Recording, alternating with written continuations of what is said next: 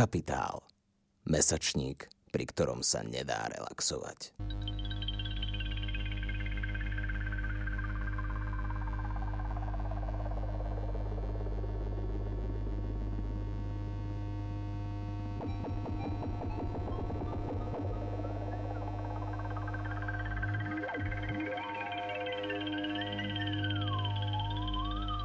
Tri portréty z Donbasu. Je august 2021 a vojna v Ukrajine pred pár mesiacmi vstúpila do svojho 8. roku.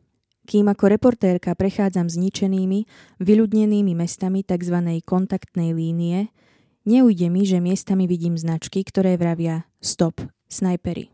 Ani tie ma neodradia od nahrávania rozhovorov so starúčkými ľuďmi, ktorých množstvom sa táto vojnová zóna vyznačuje. Často sú to jediní, ktorí ostali. Nadia. Keď strieľajú, modlím sa za nich, pretože nevedia, čo činia. No nehnevám sa. Vraví 69-ročná babička Nadia z ukrajinského mesta Družba, ktoré sa rozprestiera len 5 kilometrov od frontovej línie na Donbase. Volám ju babuška Nadia a už niekoľko rokov je na vozíku. Vchodové dvere jej domčeka nemajú zámok, len dlhé lano uviazané okolo kľúčky. V jednoizbovom, zničenom a rozhádzanom domčeku je len posteľ, stôl a vozík. Nadia sedí na posteli a snaží sa presadnúť si na vozík, no ruky ju nevládzu zdvihnúť z postele. Očakávam, že sa na mňa i na fotografku bude hnevať, veď vchádzame v delikátnej situácii. No Nadia sa obráti k nám a začne sa za nás modliť. Len aby ste mali dobrý život, deti moje. Len aby ste nikdy nezažili vojnu.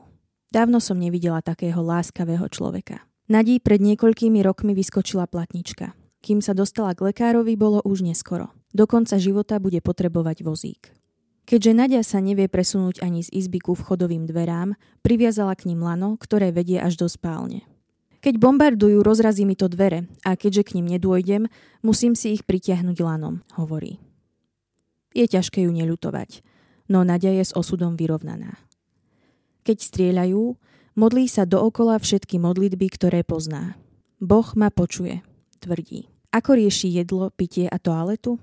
Raz za čas za ňou príde syn, jediný člen rodiny, ktorý jej ostal a stará sa o ňu. Krehká babička Nadia si sama nedokáže ani zavrieť dvere, ale vojny sa nebojí. Som stará a nič nemám. Nikto ma nechce a nikto mi nič nevezme, hovorí.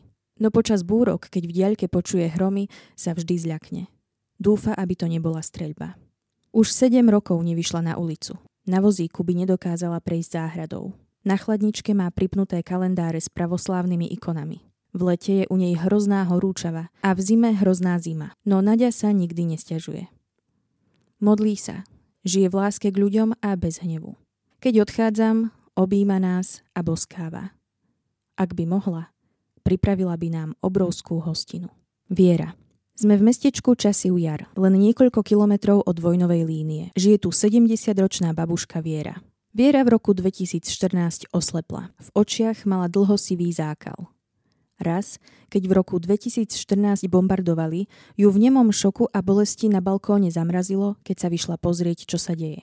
Na druhý deň ráno som sa zobudila a bola som slepá, hovorí mi. Vyšla som na ulicu a kričala som. Nevidím, nevidím. Odvtedy sa po dome pohybuje tak, že sa skláňa k zemi a rukami sa zachytáva kobercov, rohov a nábytku. Zranila sa vraj už tisíckrát. Zemiaky sa naučila šúpať na slepo, práce v záhradke sa však musela vzdať. Často hľaduje. Má dôchodok 1800 hrivien, ktorý ledva stačí na lieky a chlieb. Stále plače. Podobne ako mnohí starčekovia a starenky trpí po 7 rokoch vojny depresiou a premýšľa o samovražde. Blízko pri Časiujare majú vojaci základňu, kde trénujú. Celé dni sa tam strieľa. Viere to pripomína ráno, keď oslepla. Zatrpkla som, viem, no mám chuť rozbehnúť sa do kanálu a skončiť to. Viera dlho pracovala v škôlke, no vlastné deti nemala a manžel jej zomrel. Nikdy by som neuverila tomu, že svoj život zakončím takto. Slepá, hladná, sama. Vo vojne. Na dotyk reaguje ako človek, ktorý ho už nepozná. Kým ju objímam, cítim, že na chrbte má spotený fľak. Slepá tvár sa jej od dojatia kriví v krči. Plače. Je to neznesiteľný pohľad. Bola to krátka návšteva. Ani viera, ani my už ďalej nevládzeme. Odprevadí nás pred dvere. Nemá paličku.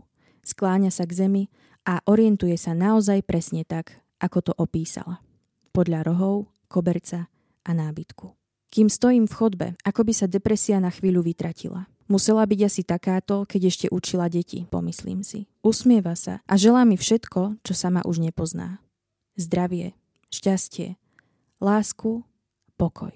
Potom sa mlčky vráti naspäť na kanapu, kde cez deň sedí a v noci leží a dúfa, že večer nebude počuť streľbu. Lídia medzi bunkrom, mínami a snajpermi na kontaktnej línii v okrese Donek stojí maličký domček a v ňom 85-ročná babuška Lídia. Dnes je jedinou obyvateľkou ulice posiatej zbombardovanými budovami. Jej dom je posledný, za ním už stoja len snajpery. Polovica je zbúraná. Rada by som odfotila záhradu, no zakáže mi to. Vraj by ma zastrelili.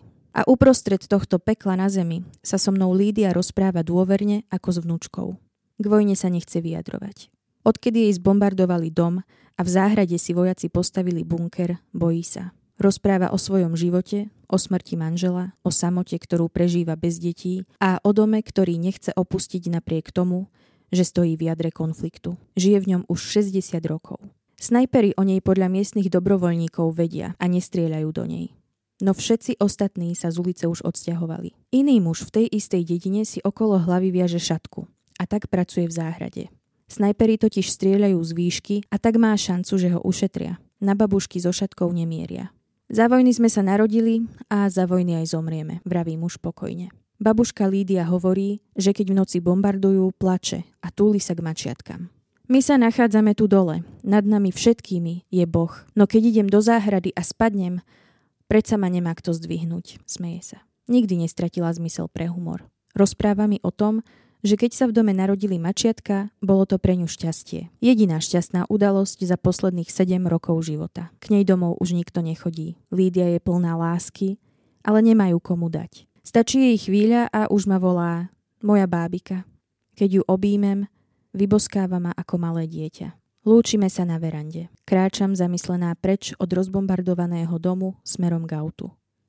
Dobrovoľníci ma ticho upozornia, že prijazdová cesta domu je posiata mínami. Napísala Sára Činčurová, načítala Michaela Malíková.